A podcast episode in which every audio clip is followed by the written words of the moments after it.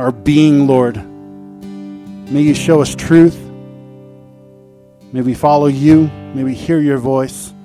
And we love you, Lord. In Jesus' name, amen. Amen. Good morning. Oh, come on now. Good morning. Yeah.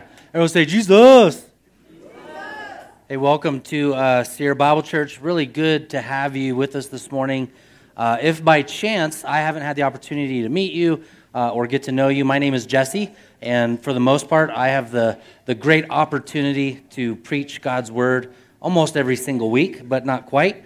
And uh, appreciate our team and what it's taken for us to be inside. So if you are new, um, couple things uh, to make note of because it, it, this is just one of those kind of crazy seasons and anything could change at any moment. Uh, appreciate that many of you got the word out that we moved inside a week earlier than anticipated. Uh, we saw in the forecast on Tuesday that it was possible that we are going to have some moisture and it was going to be really cold and all of our equipment can't be in the rain and all of that. So we made the change, and it's it's great to see that we probably could have been outside and been fine, uh, but a little disappointing. I was kind of hoping it'd be like really really rainy so we could justify being in here.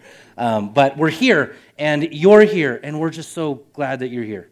Um, really blessed to have you, especially those of you who are moving into the area and you're looking for a church home, you're looking for a family, you're looking for some good, solid, hopefully solid Bible teaching uh, and a good emphasis on who Jesus is and the grace of God. That's what we're all about. And so we're just really glad to have you. Those of you who uh, are not comfortable coming, we know the, many of you are watching online. I saw uh, for our first service, we were already around 100 views on our first service. So uh, we knew that and anticipated those views would go up uh, as we came inside, knowing some people still feel vulnerable and not ready. And that's totally uh, okay. That's why we provide that. Uh, and we love you and we want you here. And the way I've been kind of saying it the last couple weeks come as you are. We want you here. And uh, we're glad to have you. Uh, so if you are new, there's a couple ways you get plugged in as we kind of pivot and change and announce things. Uh, we're on almost every single social media platform, so you can find us on Instagram, you can find us on Facebook, you can find us on Twitter, you can find us on YouTube, uh, and all of those places. And then also, uh, we put out a newsletter each week. That newsletter, uh, you can sign up for that on our webpage at sbctruckee.com. And if you are new, we'd love to connect with you. Hopefully, you got a bulletin if you're new, uh, but on that bulletin is a place to fill out some information so we can connect with you uh, and get you connected. Um, so, we're in the book of Timothy. So, if you want, go ahead and turn to 1 Timothy.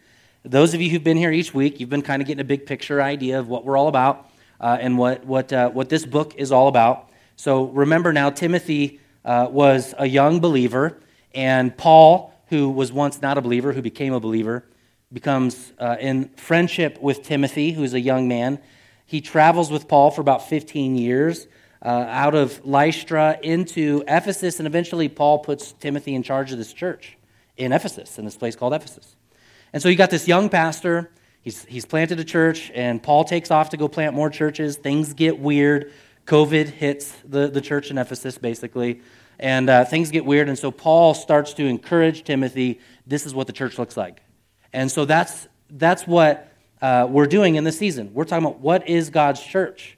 And so Paul's encouraging Timothy stay in the church, keep leading in the church, fight for the church, fight for the gospel, fight for your people, fight against false teachers and those who would teach other than what's in the Word of God. And so he's encouraging Timothy, strengthening Timothy. He even tells Timothy, please stay. Don't leave. Don't leave California. Don't bail. Don't take off. Stay in California. I mean, Ephesus. Stay in Ephesus and, and don't, don't leave because Ephesus needs you. And so, I got a little tickle in my throat. And, uh, and so he's encouraging him to stay. And Paul literally tells Timothy, hey, this is how you're supposed to be as a church, and, this, and that's what, where we're at. And I thought, you know, going into this next season into winter and, and all of the things that we're hearing in the political climate and, and COVID and all that stuff, it'd be good for us just to, to not have the culture tell us what the church is and what the church isn't. Uh, that would be good for us to recognize that the church, the church is not supposed to be mandated uh, by the government and how we gather, what we do, what we don't do, if we sing, if we don't sing. But rather, our commandments and our instructions for the church come from Jesus himself. Uh, and so that's been the emphasis that we're in. Now, the section that we're in this morning, uh, Paul's going to talk about prayer, and then um, I'm going to do uh, my best attempt in reading and teaching through a section here that hopefully doesn't get me fired. Because um, this, this section we're going to read in a moment is, uh, I wouldn't get fired from our elders, but maybe from you. Um, it's a tough piece of Scripture. It's actually considered one of the most controversial pieces of Scripture in all of the New Testament. And so I'm going to do uh, the best of my ability to get there. Uh, and so we're going to read together the first uh, few verses here. That we're actually going to read all of chapter 2, uh, and then we're going to dive in. So, you guys ready to sit under and worship God through the preaching of His Word? If you would, we love the Word. We believe it's God's spoken word to us. It's poetry, it's instruction, it's conviction, it's encouragement, it's life. Uh, so we stand because we just love it so much. And so, verse 1 of chapter 2, 1 Timothy. First of all, then, I urge that supplications, prayers, intercessions, thanksgiving, thanksgivings be made for all people, for kings and all who are in high positions, that we may lead peaceful and quiet life, godly, dignified in every way. This is good, and it is pleasing in the sight of God our Savior, who desires that all people be saved and come to the knowledge of the truth. For there is one God, there is one mediator between God and men, the man Christ Jesus who gave himself as a ransom for all, which, which is the testimony given at the proper time. For this I was appointed a preacher and an apostle. I'm telling the truth, I am not lying, a teacher of the Gentiles in faith and truth. All right, buckle your seatbelt. I desire then that in every place the men that men should pray lifting up holy hands without anger or quarreling and likewise that women should adorn themselves in respectable apparel with modesty and self control, not with braided hair, gold or pearls or costly attire, but what is proper for women who profess godliness with good works. Let a woman learn quietly with all submissiveness. I do not permit a woman to teach or to exercise authority over man. Rather, she is to remain quiet, for Adam was formed first, then Eve, and Adam was not deceived, but the woman was deceived and became a transgressor. Yet she will be saved through childbearing if they continue in faith in love and in holiness with self control. Lord, this is your word. You said it, I didn't. so I trust that you, Lord, and you alone would help us understand it. In Jesus' name, the church said. You may be seated. Okay, now all the ladies are like waiting. When are you going to talk about this section here? We're going to get there. We're going to get there. Um, but first, I have to talk about the first portion here. So remember, Paul has instructed Timothy this is what the church looks like. You should fight the faith. You should stay. You should teach the word. Make sure that you're biblical. Make sure that you're gospel centered. These are things that are very important. Uh, but then he says, okay, with all of that said and done, then he says, okay, first of all, that's how chapter 2 starts off. First of all, what should you do? What should the church be doing? What is the first job of the church? He says that you would pray. So he gives a specific instruction that the church should be a praying church. And he tells us how we should pray. Now, what's, what's important for you to know, and I'll get here in a moment to explain just briefly on the different types of prayers he has listed here that is, supplications, prayers, intercessions, and thanksgiving. But let's just talk about, first of all, who he tells us to pray for. Right, the first instruction is he says, pray for everybody. Now, you would think that would be sufficient. I think Paul probably could have stopped there, right? But, but God told him to go a little bit further. He could have said, Pray for all people, let's move on. But he doesn't. He actually knows that you and I need further explanation about who to pray for, that we, we need a little bit more oomph, a little punch in the arm. Who are you supposed to be praying for? Well, all people, but specifically kings and those who are in high positions. What is he telling us to do? He's telling us to pray for the leaders in the church, for sure, but he's also telling us to pray for the leaders of our nation. Now, let me ask a question Have you been praying for our leaders? Have you been? And I have to make a, I have, again, I've got to be specific knowing how maybe some of us pray. We should be praying the gospel for our, our leaders. We should be praying that Jesus would come and save our leaders. Uh, what this doesn't mean is that we would pray, as some of you probably would like to pray, uh, Lord Jesus, would you take out our leaders? That's not what Paul's saying. In fact, he, he's talking about, he says that he desires, verse 4, that all men should be saved. Jesus wants Democrats to know Jesus. He wants Republicans and independents to know Jesus. He desires all men to be saved. You should be praying for your leaders. Now, let's give some backdrop, which really makes this even heavier for us, more understandable, more maybe palatable. But, but uh, Paul, when he wrote this, he was writing uh, with the backdrop of one major political leader that was leading and ruling in Paul's day. You know who it was? Just a guy by the name of Nero, who was known for his kindness and his love, his compassion and his mercy. No, he wasn't. He, he was a bloodthirsty leader. He was sick. In fact, Nero, Nero, it's reported that he actually would dip Christians in resin, light them on fire so that they could be lighting, mood lighting for his parties. He persecuted Christians. He murdered them for, for sport, for entertainment. And notice Paul doesn't say, hey, go down, go down to Nero's house and pick it in, put a little sign on a stick and tell him what a horrible job he's doing. He says, no, pray. Pray for your leaders. Pray the gospel for your leaders. And I think Paul was praying this because he knew what you and I should know that there is not one person who is too distant from God. There's not one leader, there's not one radical guy that, that's so far off. God's grace is always bigger than any of our sins, any of our mistakes, and so we should pray. Are we a praying church? Do we pray for our leaders? Let me give you another example. The moment is our Savior was on the cross, dying for your sins that you and I committed, and He takes all of the blame what we call the propitiation, the, the wrath bearing sacrifice on our behalf. He's hanging on the cross and he looks down at his persecutors. He looks down on those who have murdered him and beat him, and he says, What? He prays, Father, forgive them. They don't know what they're doing. And even as he's praying for them out loud, they divide his garments and split them among themselves. Richard Baxter actually says this great theologian says, Let your heart yearn. Let your heart yearn, he says, for what? Your ungodly neighbors. A loss, there's but a step between them and death and hell. Listen to what he wrote way before the coronavirus. Many hundred of diseases are waiting and ready to seize them. And if they die unregenerate, they will be lost forever.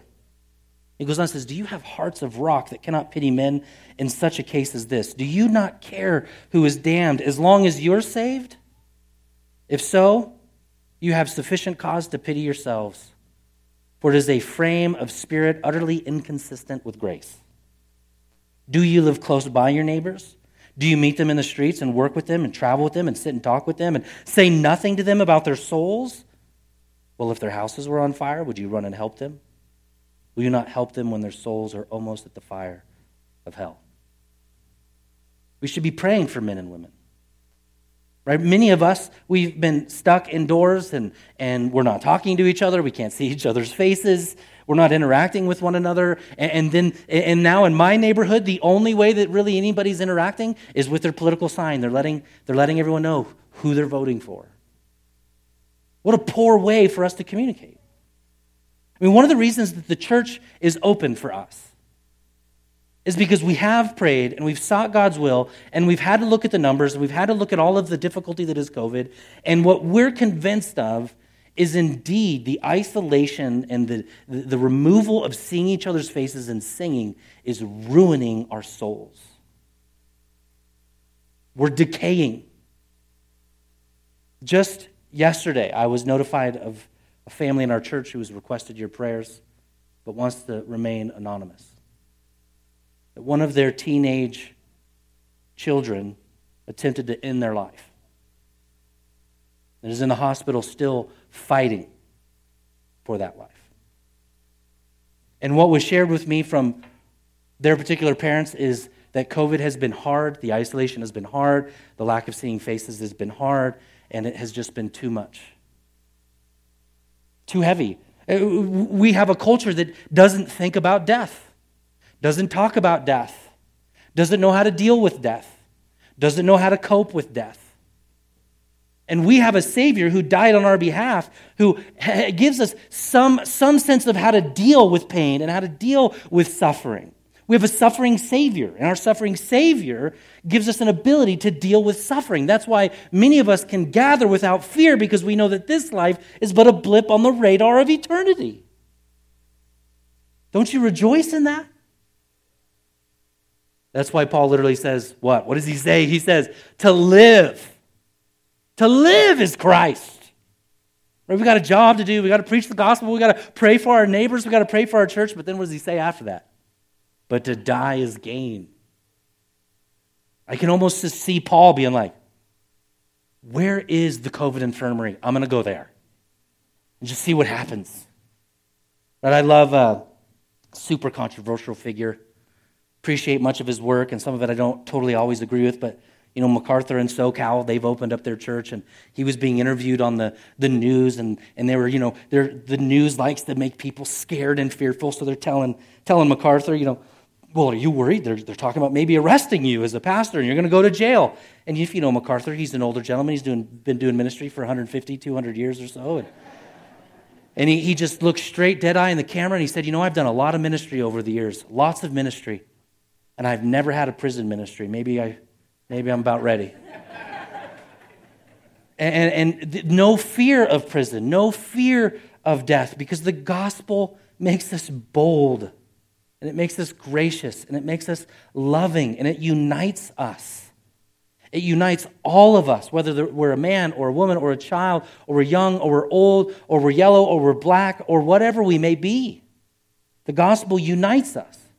And so Paul says, for all men, especially your leaders, don't complain, don't gripe, don't, don't be a person of, of angst, but rather supplicate, ask God for things, pray, acknowledge that God is good, intercede on behalf of people. That, that young individual I spoke of, I've been interceding for her. What does that mean? Standing before God where she can't and saying, God, heal her, save her. And then we should be thankful, he says. Thank you, God. You know, Thank you for those of you who've come up to me and said, Thank you, Jesse, for opening our church. Thank you for, for being consistent. Thank you for preaching the word. We're to be thankful. Ultimately, what God is saying here, ultimately, what Paul is telling Timothy, what, what Paul is telling the church, is that before we talk to people about God, we've got to talk to God about people. We got to get up into the Lord's face. We got to let God get into our face, and, and we got to love our neighbors, man. We, we have some uh, a house uh, in the corner where we live. It has sold three times in the last uh, year and a half or so. And each time, you know, it's because they're making, they're making more money, housing prices, they're up. And so this new family, they're from the Bay Area. They're down in the corner and they're yet to find out that they live across the street from a pastor.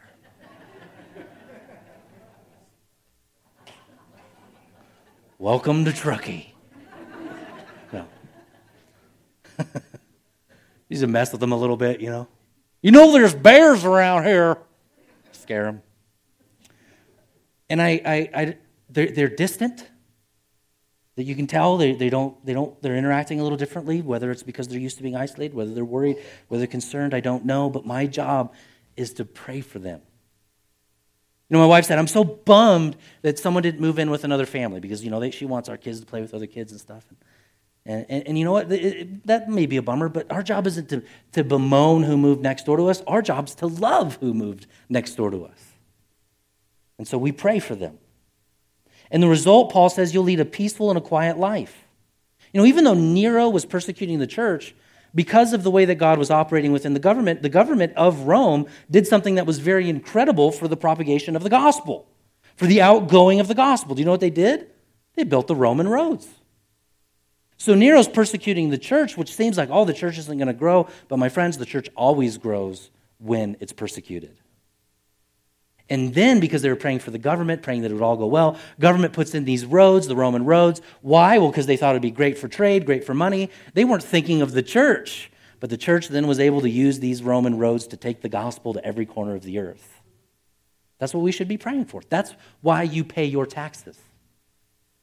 You don't pay them just, to, just because you love your government. You pay them because by having good roads and having clean air and having an environment we can live in that's holistic, it makes us able to preach the gospel more freely. And that's good news. And then let's just touch upon this before we get controversial. There's one mediator. Right? You know what a mediator is. A mediator is someone who, when two dissenting parties, two parties who are arguing, are too emotionally charged to talk to one another, they need to bring someone in that's objective, who can think clearly and, and mediate in that conversation to bring about peace. Some of you who've been married for any length of time know that it might help to have a mediator. My children play that every now and then. Stop arguing. That's usually the length of the mediation.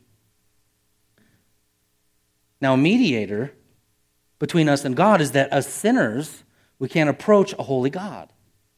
And if we did as sinners, if we approached God as sinners to this holy God, we would be utterly destroyed and absorbed in his holiness and his gloriousness. And so Jesus dies on the cross, imputing his righteousness to us, giving us his righteousness, making us sinless, if you will. And then Jesus is speaking to God the Father on our behalf. So now we can approach God the Father because we are literally enveloped and wrapped into the imputation of Jesus' righteousness. That is, that is to say, that his holiness, Jesus' holiness, has been imputed and given to us so that before God the Father, we're no longer seen as sinners, but rather we're seen as children of God. That good news? That's great news. Which means you don't have to go to a priest to pray. You don't have to go to a pastor to pray. You don't have to go to a holy saint to pray. You get to go to Jesus and Jesus alone to pray. You have access to him at all times. Because Paul says, all right, let me just get this out of the way. You got to pray. And I like that he says this because, about, because of where he's going next, right? Everybody buckle your seatbelts. Put on your helmet. Put on your big boy pants because it's going to get rough and rocky a little bit in here. There's two problems that hinder our intimacy with one another, and two problems that hinder our intimacy in prayer with Jesus it's men and women. You're a problem. I remember years ago when I was in San Diego cutting my teeth in ministry. And we would do a retreat. We were part of a really, really large church, about 6,000 plus people. And uh, we do these retreats with pastors, about 100 of us. 100 staff and, and, and, different lay leaders, and we get together. We would leave San Diego, go to um, a place down in the desert, a little retreat center, and we would pray together and we would share things on leadership. Just tremendous time uh, for us as leaders, good kind of retreat. And our lead pastor, he said to us, he said, okay, uh, I want all of you to do, do me a favor. I want you to break up in groups of five or ten or so, and I want you to sit down. I want you to just, just think about and pray about what is the best, what's the best thing about ministry? What's the best thing about the church? What's the best thing about, about leading in God's kingdom? So we all sat down, we all gathered, you know. And then he asked all of us, you know, okay, stand up. What's the best thing? Everyone said, every, every little subgroup said, best thing, best thing in the church. It's the people. It's just so good to see people grow. They get discipled. Someone gets saved. Someone gives up drugs. Somebody repents of their sin. Somebody gives up pornography. Somebody, it's just so good to see God's people get reconciled to their God. This is the best part of ministry. So, okay, now, now sit down in your same groups and discuss what's the hardest thing about ministry. You know where I'm going, right? You get up, okay, well, what's the hardest thing? It's the people. You know, we, we really need people to do the church, but the church would really operate a lot smoother if we didn't have people. Right? It, it, if you've heard the saying before, if, you if, you uh, if your church is perfect, stop going because you'll be the problem. Right? There's no such thing as a perfect church. People are sinners. People make a mess of their lives. And so, what Paul now does is he hammers down on men and women in the church. We're going to get to the ladies in a minute, but before we get to the, the ladies, we've got to talk about the men because what does Paul say, first of all? Well, let me backdrop just a little bit. God has created man and woman. That is God's created order and design. Okay, I, I, I didn't say it. There's man and there's woman. There's nothing in between. God created them male and he created them female. And both the male and the women bear the image of their maker. Women, you are you have intrinsic value for you are made in the image of God. Men, same for you. You bear the image of God. Totally 100% equal when it comes to the image of God. However, however, we believe that the Bible gives us a complementarian view of men and women. What does that mean? It means we recognize by God's goodness and grace that there's a difference between men and women. And that's okay. that it's okay for a man to be like a man and for a woman to be like a woman, and that there are differences between the two genders, and that we celebrate those differences. So, for instance, it doesn't mean one's lesser than the other, but so for instance, my wife, I am so thankful my wife doesn't look like me. She's got hair and soft skin. Thank you, Jesus. Thank you, Jesus. Okay? And, and that is a good thing. So, the first thing he does before we get to the ladies, and I help make some sense of this because it is offensive, but it won't be as offensive when we're done uh, by the end of this. He says, I desire that men, okay, we're going to talk about the guys first, that men in every place should pray, lifting up holy hands without anger and quarreling. Let me ask you men this. First of all, are you a man of prayer? Secondly, are you a man that's known more for this or for this? Are you known as someone who, who raises those holy hands? That's known for praising God, that's known for humility and surrender to the Lord? Or are you a man that's got to, I got to defend and fight? See, remember, there's context here. Paul uh, is telling Timothy these things because obviously Timothy was dealing with some angry, quarreling men. And this is an issue. It's an issue in our culture where men think that, it, that in order to be tough, they got to be able to fight, they got to be able to defend themselves, they got to be aggressive, they got to be mean. But what Paul's saying is the men of the church should be known for this that the church should be known for this. That the church should be a hand raising church. You know, the best thing you can do for your child, men, is to put one hand on their shoulder and another hand in the air and to pray. To pray. It was really awesome as I was preaching this this morning because we don't have children's church right now uh, in the first service, but we will next week. Everything will be open next week. And so my four year old sitting in the back row, and as I'm preaching this, he says, Good job, Dad. We had a good laugh. See, men have a propensity to, to be angry or to be lax. It's actually the two pitfalls of men chauvinistic or passive. There's this interesting portion here to kind of you read it and you go, whoa, whoa! It says it says it says that Adam Adam didn't deceive, but didn't wasn't deceived, but it was Eve who was deceived. Now that doesn't mean that Adam's off of the hook, because Adam was there, sitting passively by, while the wife was being deceived and, and saw that apple and was running after that apple. Uh, Adam was on the couch watching Netflix, drinking a beer. He wasn't involved with his family. He wasn't involved with his wife. See, what Paul's encouraging in the church is that men would stand up, they would have their hands praised and raised, and that they would love their women well. In fact, Ephesians 5 tells us literally that if you're a man and you're married, you are to love your wife as Christ loves the church. What did Jesus do for the church? He died for the church. The Bible says that men should be working hard. In fact, it says, uh, guys, if you don't work, you don't eat. Well, we've got a government program for that. No, you don't work, you don't eat. That's the biblical instruction. Men should work hard, but they should pray even harder. And they should love their wives and lay down their lives uh, for their wives so that their wives would know more and greater who Jesus is. Men, how you doing? This isn't a time for you as a wife to nudge your husband or look at him and say, you know, don't go home and say, you know what he said. You better start changing your act, buddy. But the Bible is encouraging us as men to step up and to lead well. See, culture has it the opposite. The culture is saying men should be more suppressed, women should be more lifted up, and there is some truth to that. But, but can, we just, can we just be real about what it is like to be a man in American culture? Do you know that men are six times more likely to be arrested for drugs than women? 10 times more likely to be arrested for drunkenness in public. 83% of serious crimes committed in our country are by men. And if you do any kind of studying, any kind of looking at the brokenness of, of culture, you will always find it is because men have been passive and they've abdicated their responsibilities rather than taking them on. Did Paul's encouragement, guys? You've got to lead. This is why, in the complementarian view, Paul says that men should be elders. They need to step up in the church. God's not, God has set it up purposely so that, so that men have no choice but to step up in the church. They've got to lead their families. They've got to lead the church. They've got to serve. They've got to lay down their life. They need to be solid men who take care of their women in humility. That's what Paul's encouraging. Now, some of you say, wait a minute, wait a minute.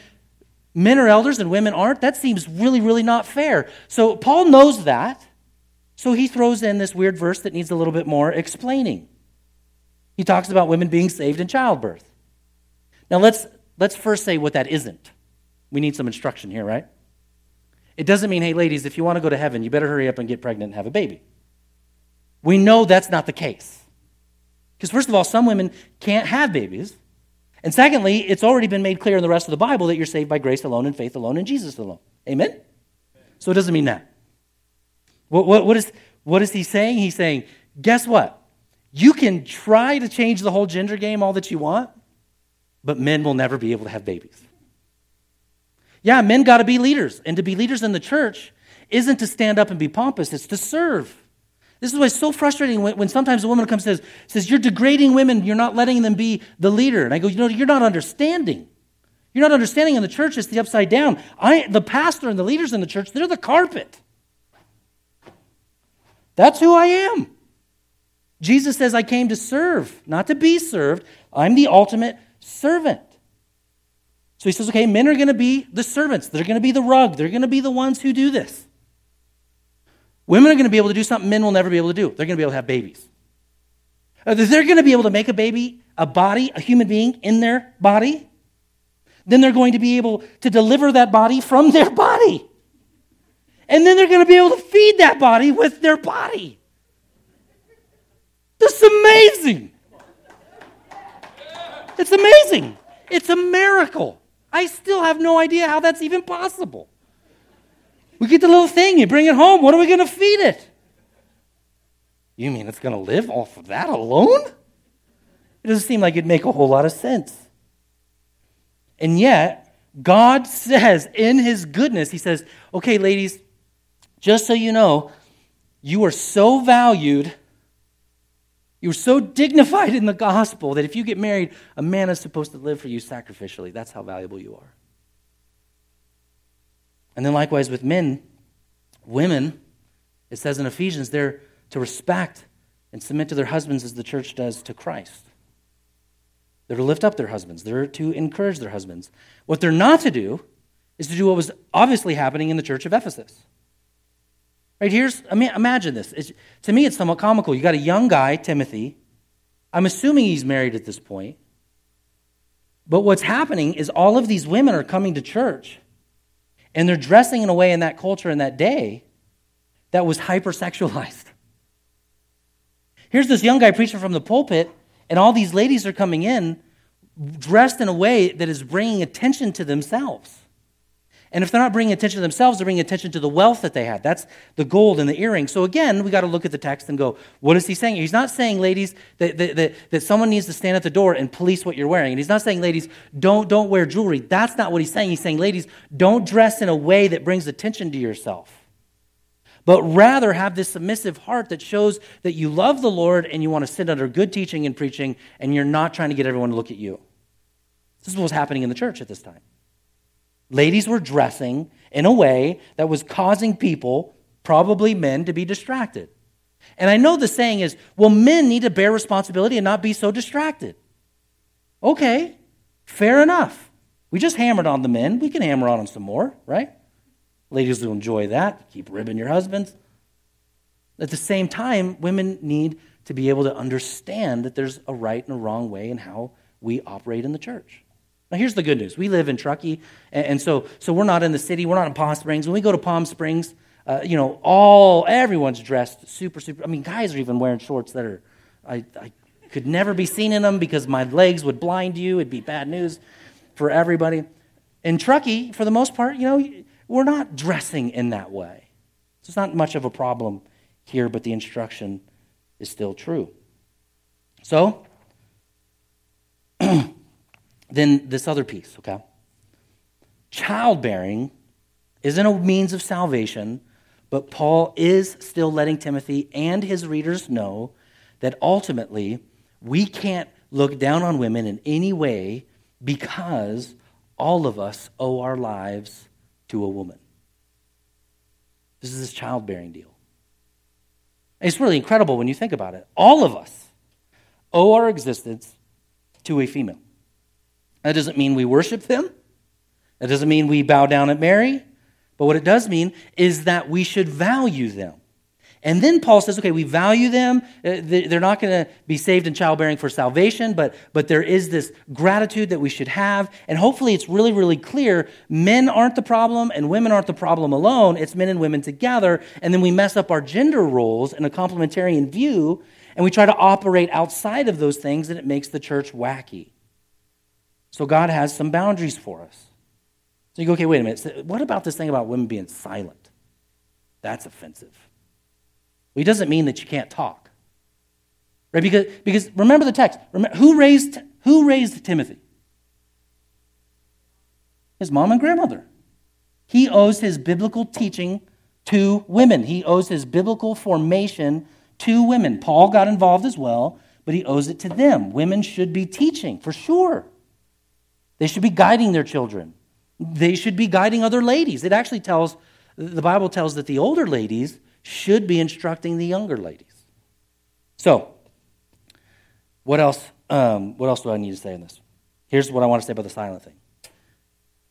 In Paul's day, women were not allowed to be educated.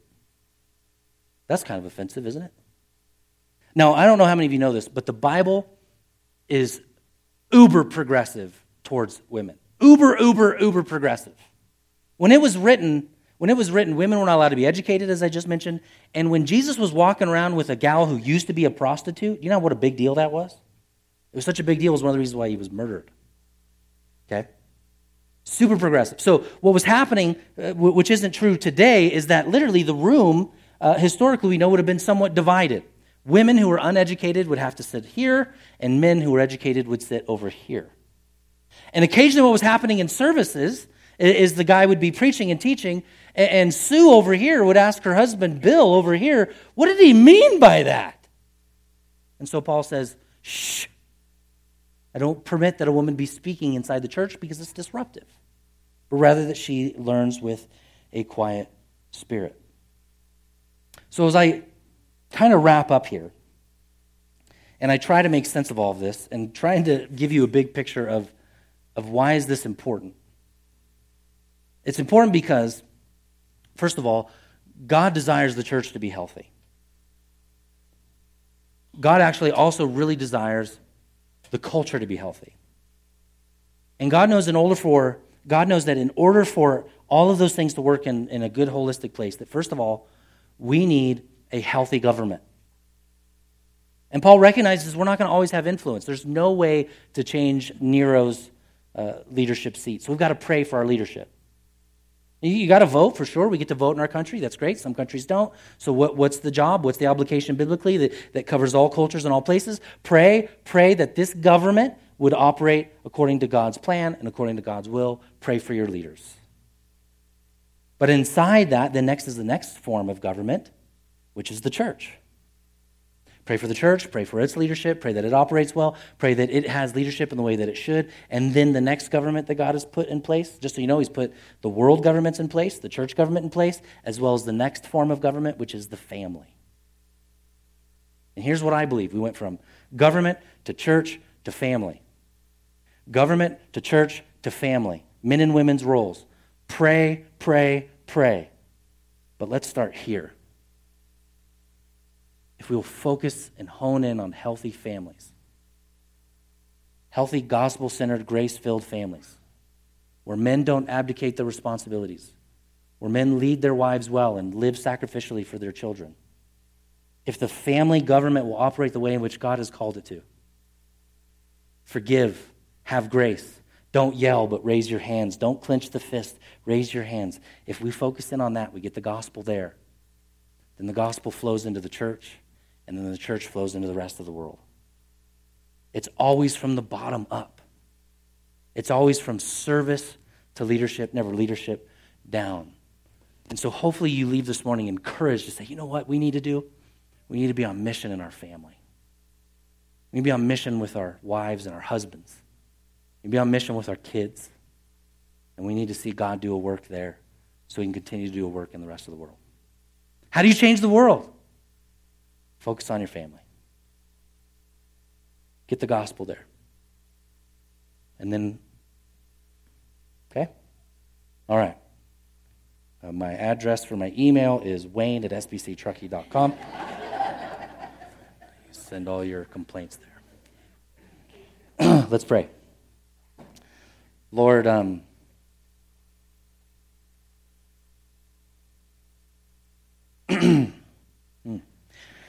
Lord, with uh, us being open and, and even talking about gender roles, Lord, I am reminded, as I said earlier, I have res- had to wrestle through with you, Lord. Am I, am I more willing to offend you or to offend people? Lord, I don't want to offend you.